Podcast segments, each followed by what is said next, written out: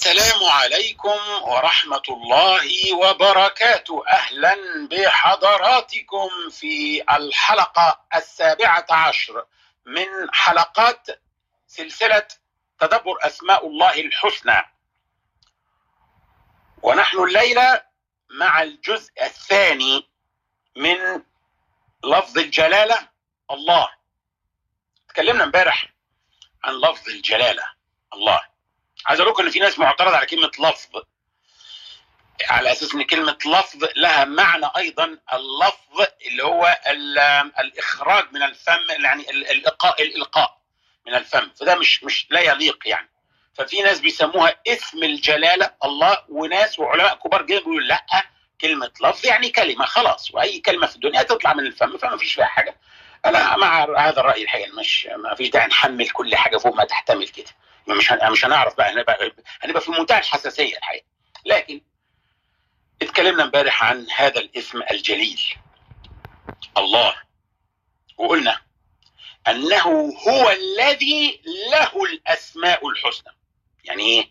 يعني هو الذي تصفه الأسماء الحسنى. هو الله العزيز الحكيم. يعني وصف الله أنه عزيز أنه حكيم. هو الله الواحد القهار. يبقى الله بيوصف بأنه واحد وبأنه قهار.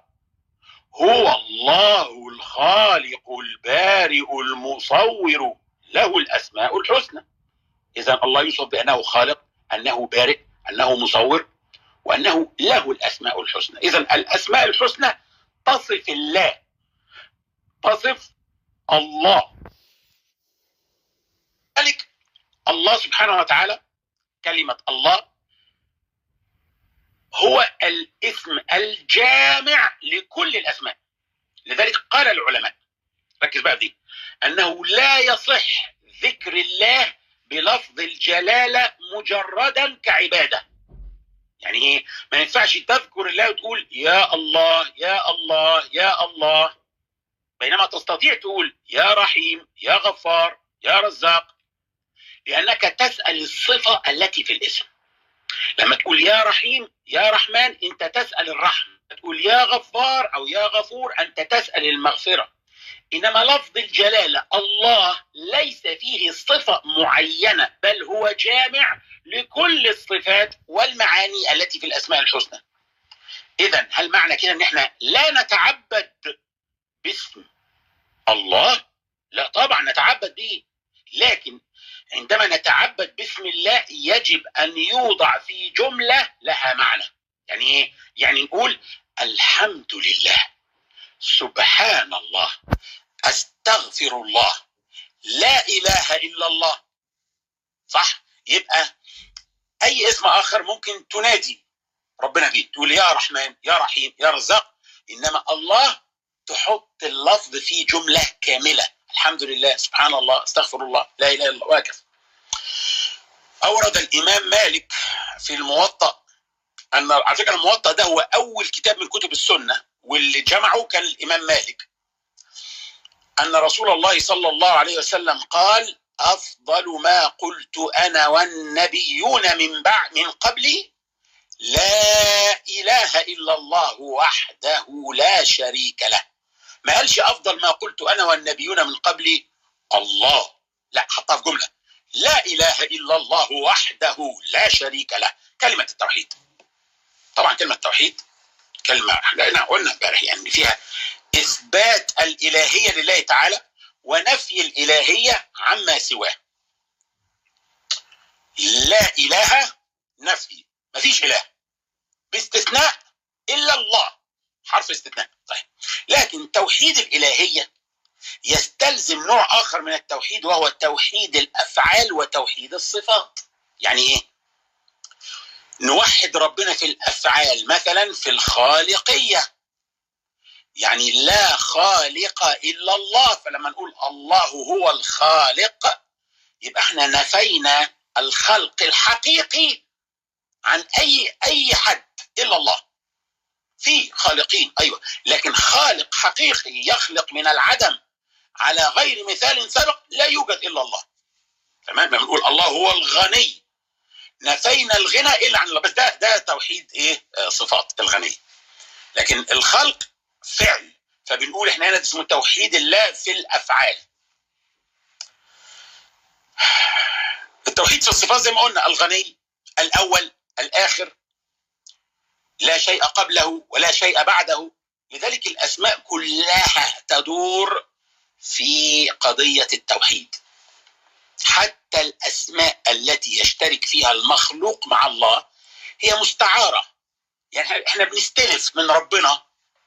لو في مثلا إنسان رحيم عزيز رؤوف النبي عليه الصلاة والسلام نفسه موصوف آه، بهذه الأوصاف. مثلا ربنا سبحانه وتعالى وصف سيدنا محمد عليه الصلاة والسلام في سورة التوبة. لقد جاءكم رسول من أنفسكم عزيز. عليه ما عنتم حريص عليكم بالمؤمنين رؤوف رحيم. وصف النبي بالعزيز. أيوه بس القرآن أيضا بيقول إن العزة لله جميعا. إزاي يبقى العزة لله جميعا؟ والنبي عزيز. أيوه. ما هو العزة لله جميعا. ربنا يعز من يشاء ويذل من يشاء. طالما إن العزة لله جميعا يبقى العزة اللي عند الرسول عشان يبقى عزيز ربنا أعطاها له. تمام؟ رؤوف الرأفة اللي عند ربنا أعطاها له. رحيم الرحمة اللي عند الرسول أيضا ربنا أعطاها له. فلو في إنسان عنده صفة من صفات الله هي مستعارة. لكن الصفة دي ملك لله.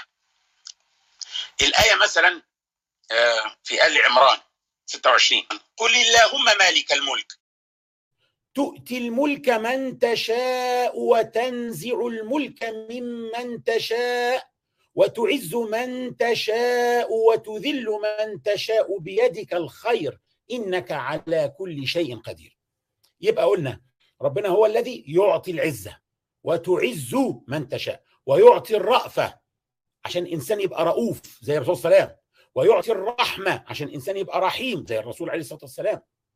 أيضا قال العلماء أن الله سبحانه وتعالى لا ينادى بحروف النداء.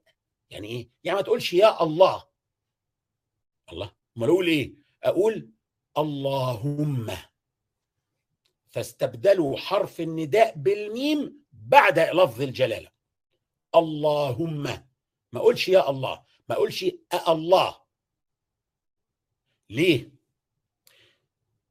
بصراحة تعبت جدا في التفاسير بتاعتها ولم يقنعني منها شيء تقريبا.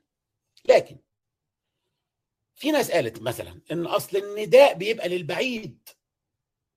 لا هناك حروف نداء للقريب.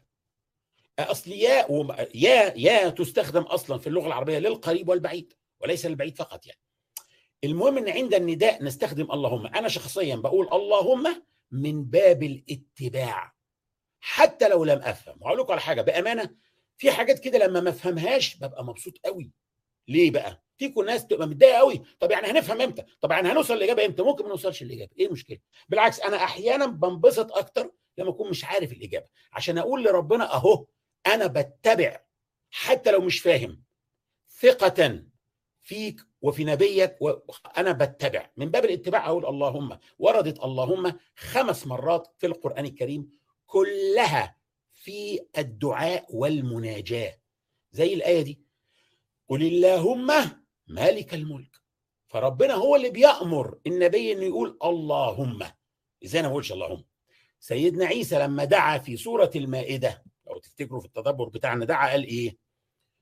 آه في آية 114 قال عيسى بن مريم اللهم ربنا أنزل علينا مائدة من السماء تكون لنا عيدا لأولنا وآخرنا وآية منك إلى آخر الآية. إذا سيدنا عيسى قال اللهم فهي خمس مرات وردت كلها في سياق المناجاة لما حد بيناجي ربنا بيقول اللهم ما فيش حد قال يا الله. فالعلماء قالوا إحنا اذا لا نقول يا الله لا نستخدم آآ آآ أدوات النداء مع الله. طيب هل إحنا بقى مش هنتدبر السياقات اللي ورد فيها لفظ الجلالة في القرآن؟ في الدرس ده؟ لا طبعا. ليه؟ لأن إحنا عملنا كده بالفعل. عملنا كده إمتى؟ على مدار ثلاث سنوات إلا ربع كنا بنتدبر السياقات اللي ورد فيها لفظ الجلالة. لفظ الجلالة ورد حوالي 2600 مرة في القرآن الكريم. فلما نتدبر القرآن كله نحن نتدبر كل السياقات التي ورد فيها لفظ الجلالة. الأمر استغرق مننا 1010 ليلة ثلاث سنوات إلا ربع تقريبا. فأنت لازم تتدبر القرآن كله على حتى تعلم من هو الله. تمام؟ طيب. تعالوا النهارده ناخد بقى سورة ناخد آية الآية 19 في سورة محمد. دي عايز أتوقف عند التعبير ده. ربنا بيقول إيه؟ للنبي عليه الصلاة والسلام فاعلم أنه لا إله إلا الله واستغفر لذنبك وللمؤمنين والمؤمنات والله يعلم متقلبكم ومثواكم. يعني إيه فاعلم أنه لا إله إلا الله؟ طب ما هو النبي عليه الصلاة والسلام أكيد يعني يعلم إنه لا إله إلا الله. يعني إيه معنى الأمر؟ اعلم. ربنا بيقول للنبي محمد عليه الصلاة والسلام اعلم أنه لا إله إلا الله. أول تفسير هنا اثبت على ما أنت عليه من العلم بأنه لا إله إلا الله. يعني إيه؟ هو عارف عارف كويس قوي إنه لا إله إلا الله. فربنا بيقول له خليك عارف واثبت على هذا الاعتقاد. زي ما تبقى قاعد معايا انت قاعد. وتقول طيب أنا هقوم بقى دلوقتي؟ يقول لك لا. آآ آآ اقعد. اقعد. طب ما أنا قاعد. أنت بتقول لي أنا هقوم وأنت قاعد فبقول لك لا اقعد. طب ما أنت قاعد ليه؟ بقول لك اقعد. اقعد هنا. الأمر بالقعود وأنت قاعد معناه استمر في القعود استمر في الجلوس. يعني لا تقم. فاعلم وهو يعلم. يعني استمر في هذا العلم واستمر على هذا الاعتقاد. خلي بالك بقى فاعلم أنه لا إله إلا الله واستغفر لذنبك وللمؤمنين والمؤمنات. إيه قيمة الأمر بالاستغفار بعد العلم بلا إله إلا الله؟ بعد ما الإنسان يعلم أنه لا إله إلا الله أنت كده علمت من هو الله؟ المستحق للعبادة المستحق ال- الذي لا إله غيره. هتشعر على طول إنك يجب تستغفر لذنبك لإنك عرفت آه، مقامه. وكلما عرفت مقامه وكلما عرفت آه، آه، صفاته كلما زاد شعورك نحو الله بالتقصير وبالحاجة للاستغفار. فاعلم أنه لا إله إلا الله واستغفر لذنبك وللمؤمنين والمؤمنات. عن ابن عمر رضي الله عنهما قال إنا كنا لنعد لرسول الله صلى الله عليه وسلم في المجلس. يقول رب اغفر لي وتب علي إنك أنت التواب الرحيم. مئة مرة. في المجلس الواحد مئة مرة يدعو ربنا يغفر له ويتوب عليه. النبي بيستغفر من عدم القدرة على شكر النعمة كما يجب. هو النبي مش بيعمل ذنوب لكنه بيستغفر من عدم قدرته على شكر النعمة بما يكفي. عنده شعور بالتقصير هذا لما يبقى الرسول صلى الله عليه وسلم عنده شعور بالتقصير ونحن نشعر به المفروض والنبي علمنا إن إحنا نستغفر بعد كل صلاة. صليت أول ما تخلص استغفر الله استغفر الله استغفر الله. أنت بتعمل حاجة حرام عشان تستغفر لا لا ده أنت بتستغفر ربنا من عدم قدرتك أو من عدم اتيانك بالصلاة كما يجب بالخشوع الواجب مهما خشعت ومهما بكيت. الله يستحق أكثر من ذلك. مهما صلينا ربنا يستحق أكثر من كده. ده قليل جدا على ربنا. عبادتنا قليلة جدا ومهما خشعنا فيها لن نصل بها إلى الكمال. في يا جماعة ناس منكم بتتواصل معايا وبتبعت لي رساله تقول أنا ربنا مش بيستجيب لي وأنا مش يعني مش عايز أقول لحضرتك قد إيه أنا كويسة جدا. أنا ما بعملش حاجة خالص غلط. أنا بعمل كل حاجة ربنا بيقولها. يا جماعة الإعجاب بالنفس ده كارثة كارثة. معناه إنكم يعني اللي بيقول كده مش فاهم حاجة خالص. في الدين ولا في الدنيا. مش فاهم حاجة مش فاهم حقيقة الوجود إيه. النبي عليه الصلاة والسلام حاسس بالتقصير وحضرتك حاسة بالكمال للدرجة دي. اللي لازم يلفت نظرنا بقى هنا بقى في الآية دي الحقيقة. هو إن ربنا ما قالش فقل لا إله إلا الله. لا. قال له فاعلم أنه لا إله إلا الله. يعني إيه؟ يعني التوحيد ليس كلمة بتقال باللسان بل هو علم. والعلم سيليه عمل. ديننا لا يتوقف عند مجرد الكلام.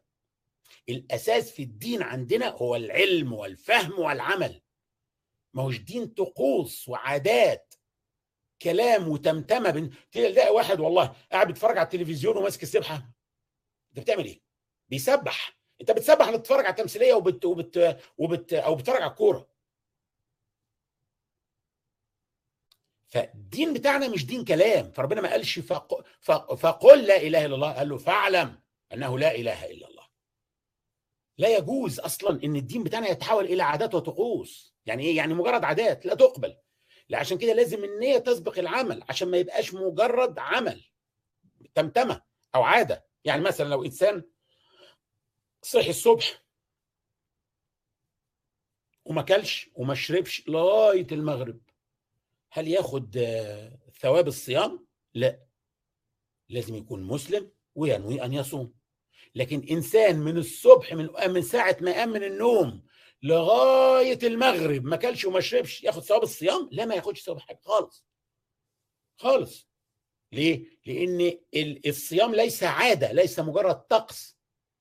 الصيام عبادة والعبادة لازم تكون بعلم وإيمان بعد كده يليها العمل. لذلك النية تسبق العمل. طيب. بس العلم يأتي بقى قبل أي شيء أيضا. يعني إيه؟ ليه بنقول لا إله إلا الله ومش بنقول لا إله إلا الله. مع ده ممكن. يعني من ناحية النحو والصرف ممكن نقول لا إله إلا الله. إحنا بنقول لا إله إلا الله. شوفوا يا جماعة. لا نافية. تنفي. وجود إله. ماشي؟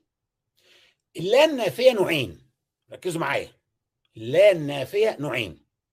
نوع بيعمل عمل ليس. يعني ليس إله إلا الله ماشي؟ ونوع يعمل عمل إن. ليس من أخوات كان فبترفع الاسم تبقى لا إله إلا الله. لا التي تعمل عمل إن عمل إن. يبقى إن ترفع إيه؟ تنصب الاسم. يبقى لا إله إلا الله. طيب إيه الفرق بينهم بقى؟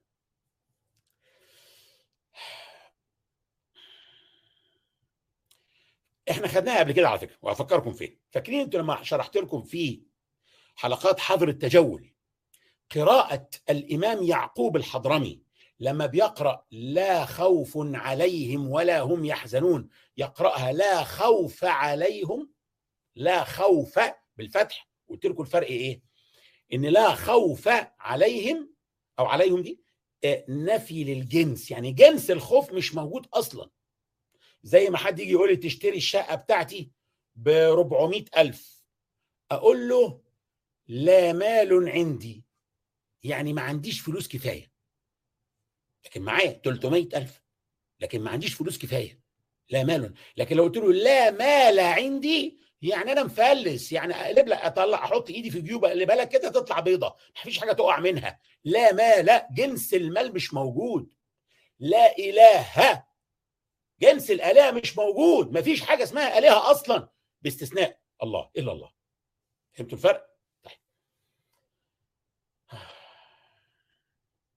تمام. لأن خلي بالك إن القرآن أقر بوجود آلهة أخرى لكن مزيفة مش آلهة حقيقية. يعني ربنا يقول في سورة مريم إيه؟ واتخذوا من دون الله آلهة ليكونوا لهم عزا اتخذوا آلهة لكن هم ليسوا آلهة في الحقيقة. إحنا بس بنسميهم آلهة لأنهم آلهة من وجهة نظر من يعبدوها لكنهم في الحقيقة ليسوا آلهة. دول أحجار من عشان أصنام أو بني آدمين زي بوذا زي السيد المسيح أو حيوانات زي اللي بيعبدوا البقر ولكن ليسوا آلهة. إحنا بس مجازا كده تنزلا بنقول آلهة.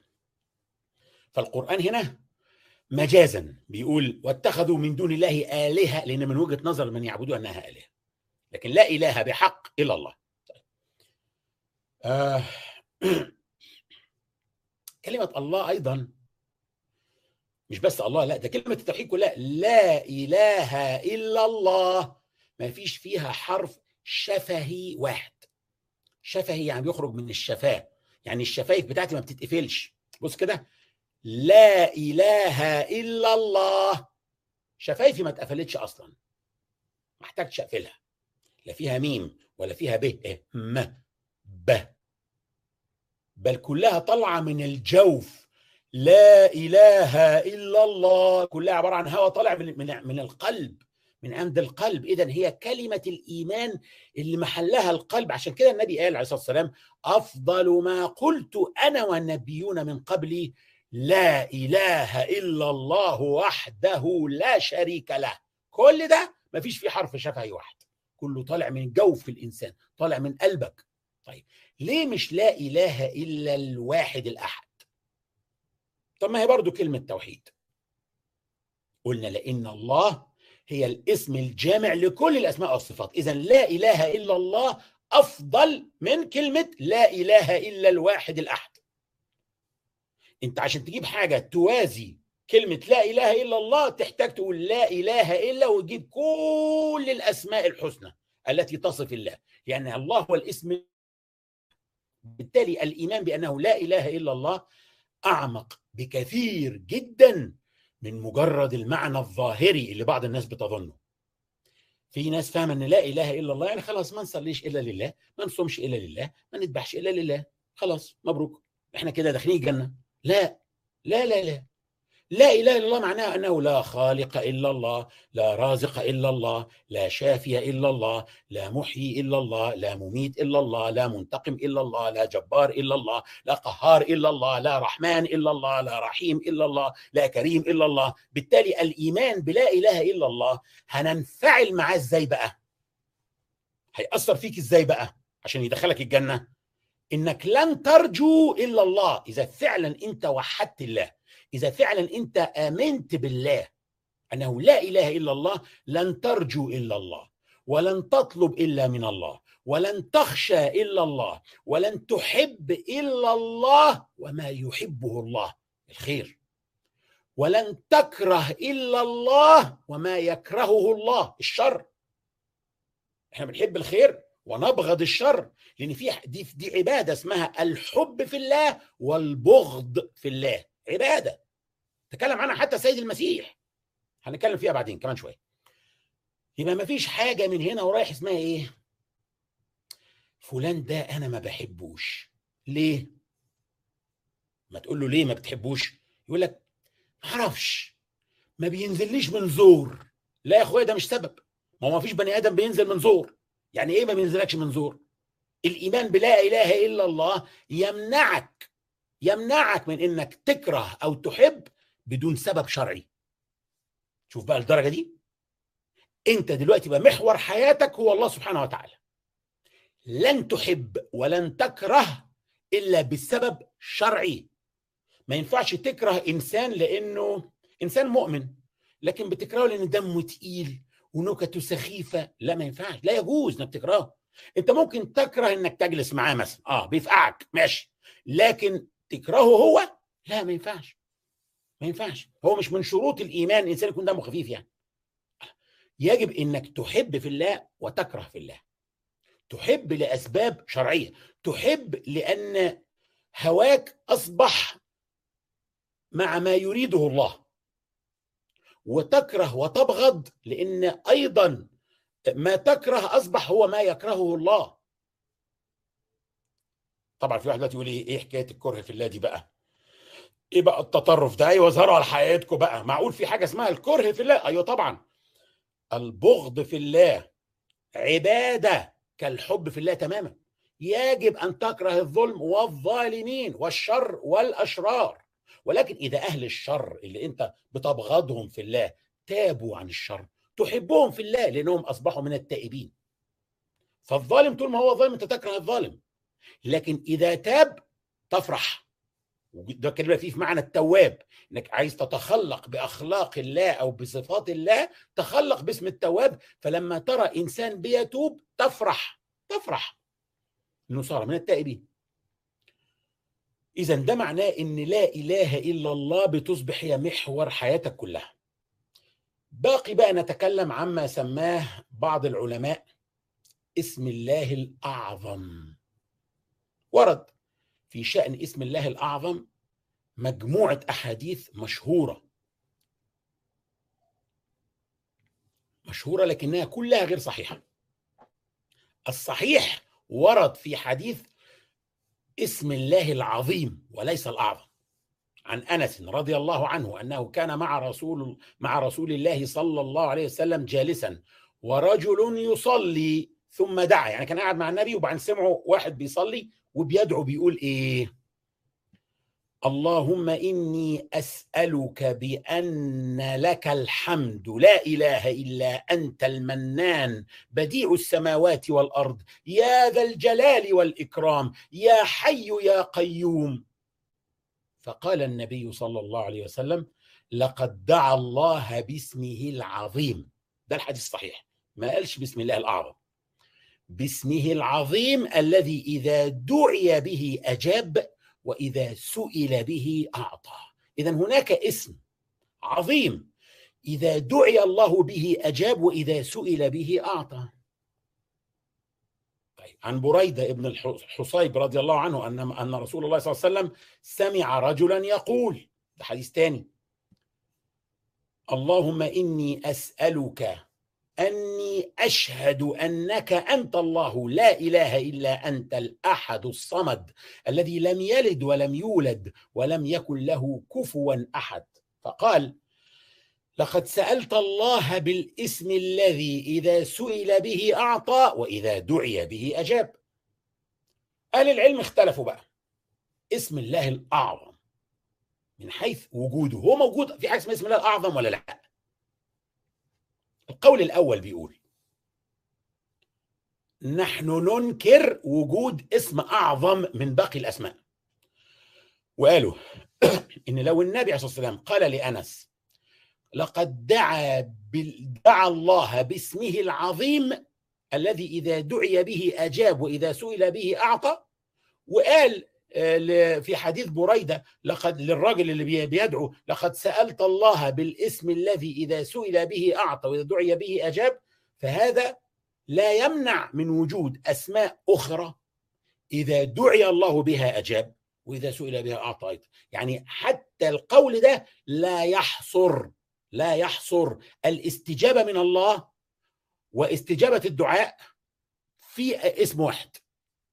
وده رأي الإمام الباقلاني وأبو الحسن الأشعري والطبري وقيل أن الإمام مالك كان له نفس الرأي أيضا وكان يكره أي رأي يجعل الناس تفضل اسم على اسم أو صوره على صوره كمان. عشان الناس فينا يا جماعة أنا أعرف أعرف واحدة ما بتقراش غير سورة مريم. القرآن بالنسبة لها سورة مريم بس مش معقول؟ كده غلط يا جماعة. آه ولا حتى نفضل اسم على اسم آخر. نتعبد بكل هذا.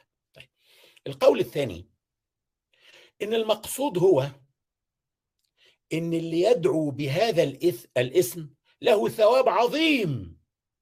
يعني نوع من التوكيد على عظم الثواب مش عظم الاسم على الاسم. ده قول. القول الثالث أن المراد باسم الله الأعظم هو حالة يكون عليها الداعي. يعني إيه؟ يعني كل من دعا الله بأي اسم من أسمائه الحسنى. إذا كان على هذا الحال من الاستغراق في الاسم مستغرق في الاسم وفي فهم الاسم وفي طلب مقتضيات الاسم مثلا هذا الشعور الشديد بالاسم هو اللي بيجعل الاسم هو الاسم الأعظم في حالته دي. فممكن الاسم الأعظم يتغير من إنسان إلى آخر. ده رأي حلو الحقيقة برضه. حالة الانفعال بالاسم. قال الحافظ ابن حجر العسقلاني وقيل المراد بالاسم الأعظم هو كل اسم من أسماء الله تعالى دعا العبد به مستغرقا بحيث لا يكون فكره في غير الله تعالى. يعني واحد ما فيش في فكره في الوقت ده إلا الله. فإن من تأتى له ذلك استجيب له. ده رأي الإمام جعفر الصادق من ال البيت والجنيد الإمام الجنيد. القول الرابع إنه لا يوجد اسم أعظم خالص ولكن ربنا لا ثانية واحدة.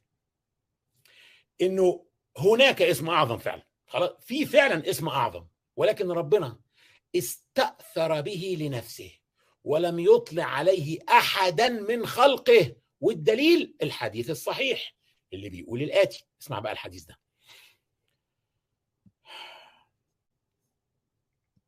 قال رسول الله صلى الله عليه وسلم. خلي بالكم ده ده مهم قوي الدعاء ده ده اسمه دعاء الهم والحزن. ويجب إنكم تحفظوه. ما أصاب عبدا قط هم ولا حزن فقال اللهم إني عبدك ابن عبدك ابن أمتك ناصيتي بيدك ماض في حكمك عدل في قضاؤك. أسألك بكل اسم هو لك. سميت به نفسك أو علمته أحدا من خلقك أو استأثرت به في علم الغيب عندك. اذا في أسماء عند الله في علم الغيب عنده.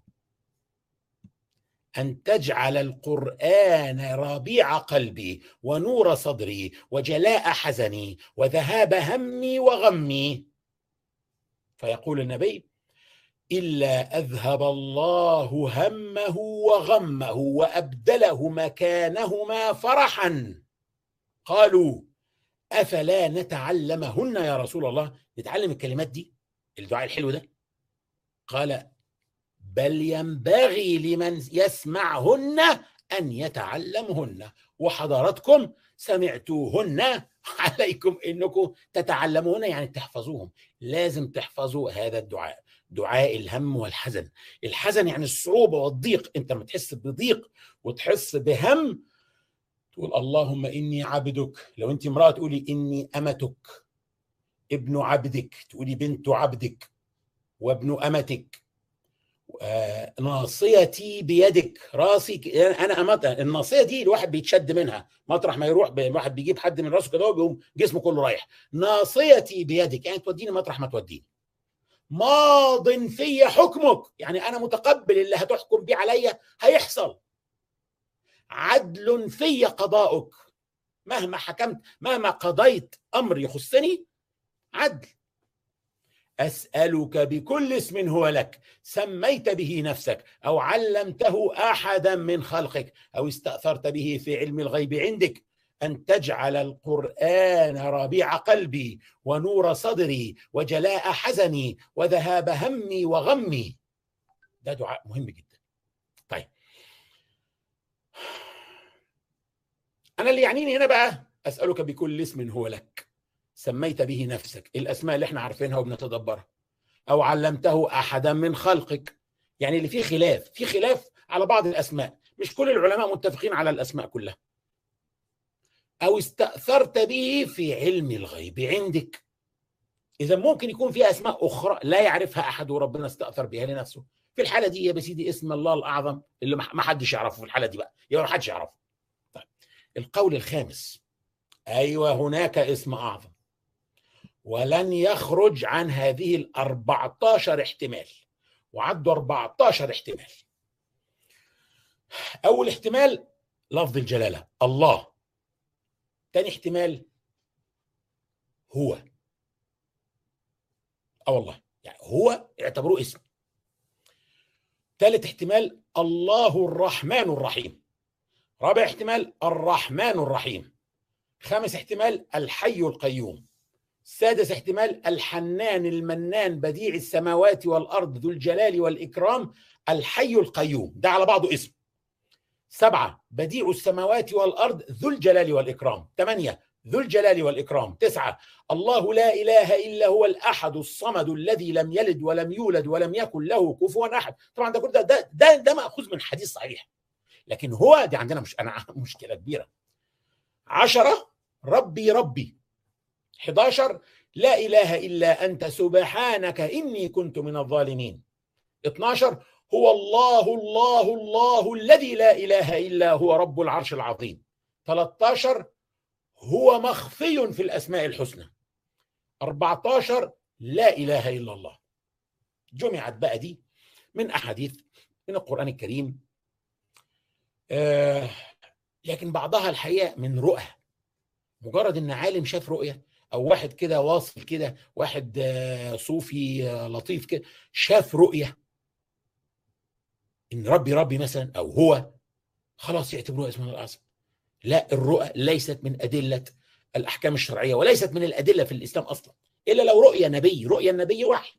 لكن رؤيه إنسان صالح مهما كان لا ما بناخدش بيها ك في يعني في العقيدة.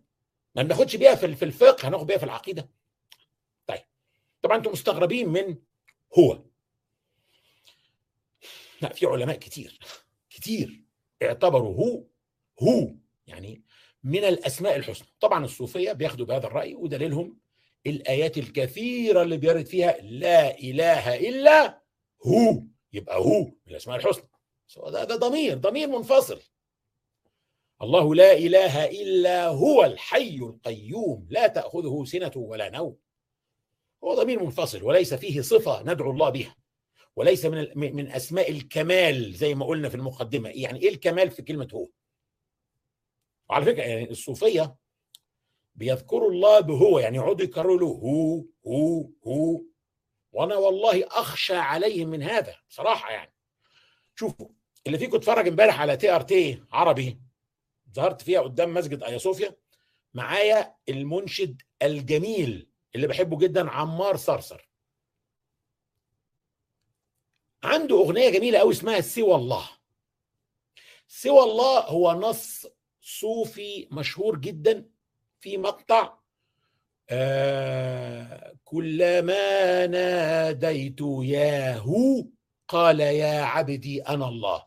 أنا بيعجبني جدا إن عمار مغيرها وإمبارح لما طلبنا منه يغنيها في البرنامج اللي على قناة TRT قال كلما ناديت يا رب قال يا عبدي أنا الله. كده كده كده مظبوط الموضوع. لكن في اسم أعظم. لو افترضنا يعني إذا افترضنا إن في اسم أعظم أنا أرى إنه هيبقى الله. أنا أنا أميل إلى ذلك الحقيقة. لأنه الاسم الجامع الذي يدل على جميع أسماء الله وصفاته هو اسم لا يجوز إن يطلق على أحد غير الله. وده على فكرة رأي الإمام أبو حنيفة اللي بيروي عنه تلميذه محمد بن الحسن.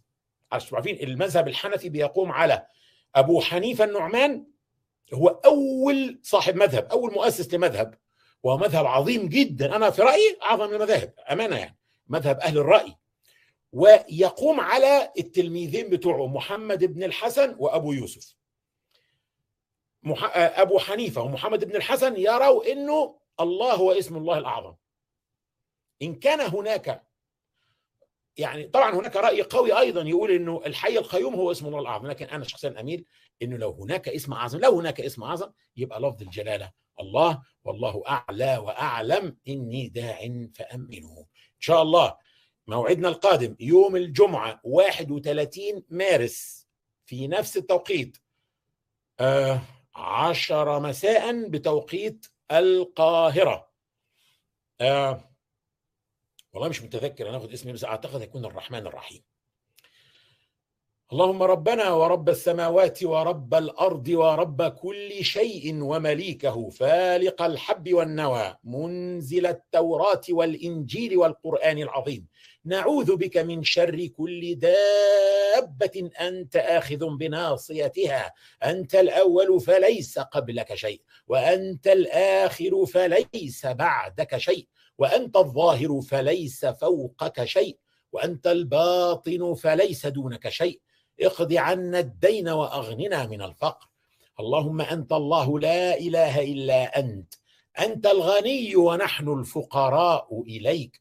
اللهم أغننا بالافتقار إليك. ولا تفقرنا بالاستغناء عنك. نعوذ بك من الفقر إلا إليك.